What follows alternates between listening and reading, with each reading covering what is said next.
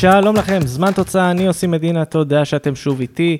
לפני שנצלול על הנושא של הפרק, נזכיר לכם שאפשר למצוא את שאר הפרקים בכל אפליקציית פודקאסטים אפשרית, ועוד המון תכנים, גם בפייסבוק זמן של מספרים וגם בחשבון הטוויטר שלי. הרבה דברים טובים. עכשיו, אפשר לעבור אל הפרק. תראו, אני יודע, קיץ, אתם חושבים שאין כדורגל בעולם, אבל לא רק שיש כדורגל, יש יופי של ליגות בעולם, אפילו ליגת האלופות מתחילה השבוע. לא, עדיין לא עם קבוצות רציניות, אבל ברוכים הבאים לאחד מהקונספטים הכי מסקרנים שנכנסו בשנים האחרונות, הסיבוב המוקדם מוקדם של ליגת האלופות.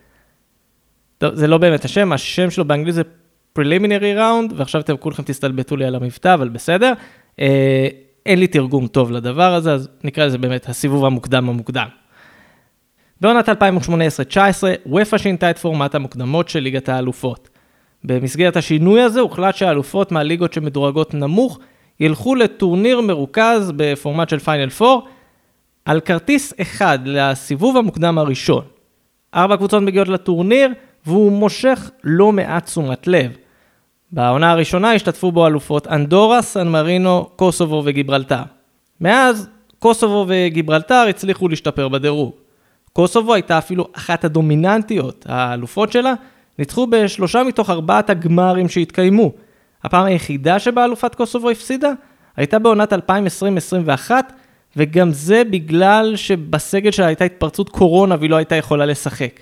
אז את מי נראה הפעם בטורניר המופלא? קודם כל, אלופות אנדורה וסן מרינו שעדיין איתנו. אלופת אנדורה בשנים האחרונות היא אינטר דה אסקלדס, שהצליחה לשבור את הדומיננטיות ארוכת השנים של סנטה קולומה יקירתנו. בשורות אינטר דה אסקלדס משחק אחד השמות הגדולים בכל הזמנים של הכדורגל באנדורה, אילדפונס לימה. הוא כבר בן 42, הוא מחזיק בשיא העולם לקריירה הארוכה ביותר בנבחרת, 25 שנה. את הבכורה שלו הוא עשה ב-1997, והחודש הוא עדיין שיחק בנבחרת. שם נוסף ששווה לציין הוא צ'וס רוביו, ששבר את הרשת בשבועות האחרונים כשכבש שער מחצי מגרש בניצחון של אנדורה מול ליכטנשטיין בליגת האומות.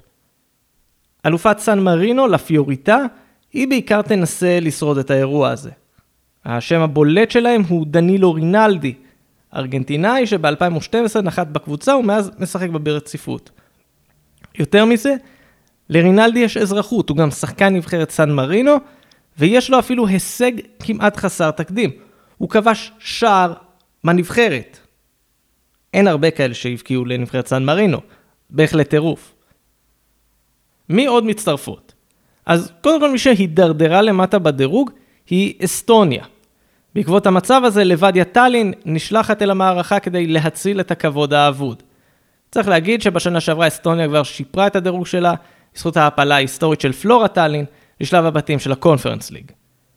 לבדיה טאלין ידעה ימים יפים יותר, ובשנה שעברה היא זכתה באליפות ראשונה מאז 2014. מי שהגיע לחזק את לבדיה טאלין הוא ארתור פיק, אין קשר לצביקה, הוא חוזר לאסטוניה אחרי קריירה ארוכה מחוץ למדינה, כולל תקופות בבלארוס, סלובקיה, הונגריה, פינלנד ולטביה. ממש טיול מדהים. הטורניר עצמו יתקיים באיסלנד, שתארח אותו אחרי שגם היא נופלת כלפי מטה בדירוג. האלופה ויקינגור שברה בקיץ שעבר בצורת של 30 שנה בלי אליפות.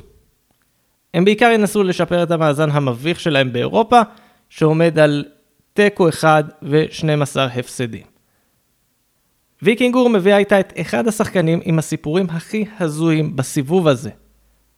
בשורות ויקינגור משחק פבלו פונייד, הוא נולד בארצות הברית, שיחק באוניברסיטת סנט ג'ונס, אבל ב-2012 הוא עבר לקריירה ארוכה באיסלנד, שם הוא משחק ברצף ויש לו אפילו ארבע אליפויות מקומיות. כדי שהסיפור יהיה מוזר, אז ההורים של פונייד הם מאל סלבדור והוא משחק בנבחרת אל סלבדור עם 25 הופעות עד כה. אבל זה לא הכל עם פבלו, כי אחיו הקטן, רנטו פונייד, נותן לו קונטרה מרשימה בתחרות הסיפורים המוזרים. רנטו נולד באל סלבדור, בניגוד לאח שלו שרק משחק בנבחרת. הוא שיחק אפילו עונה אחת באיסלנד, אבל הוא בכלל משחק בנבחרת ניקרגואה. רנטו כבר לא משחק באיסלנד, אנחנו נלווה את פבלו פונייד במסעו המופלא, ב... לא ברור מה קורה שם. אז מה יקרה בטורניר? ב-21 ביוני התקיימו שני חצי הגמר. ההגרלה יצרה את המפגשים הבאים, ויקינגור מאיסלנד מול לבדיה טאלין מאסטוניה, ואינטר דה אסקלדס מאנדורה מול לה פיוריטה מסן מרינו. שתי המנצחות ייפגשו לגמר ב-24 ביוני.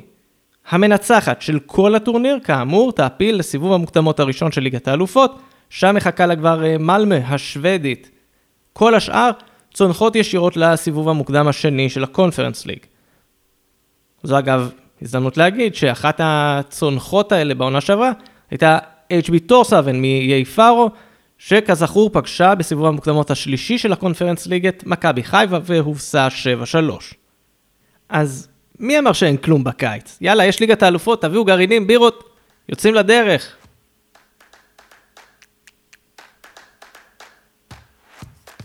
זה היה עוד פרק של זמן תוצאה. אני עושים מדינה, תודה שהייתם איתי. כאמור, אנחנו בכל אפליקציית פודקאסטים אפשרית. חפשו זמן של מספרים בפייסבוק. אל תשכחו את חשבון הטוויטר שלי, הכל שם, אני כבר מחכה לשמוע מכם תגובות, תהיות, רעיונות לפרקים. מפגשים חברתיים שבהם תקרינו לעיני קהל רב את המשחקים. הבמה שלכם היא לגמרי פתוחה.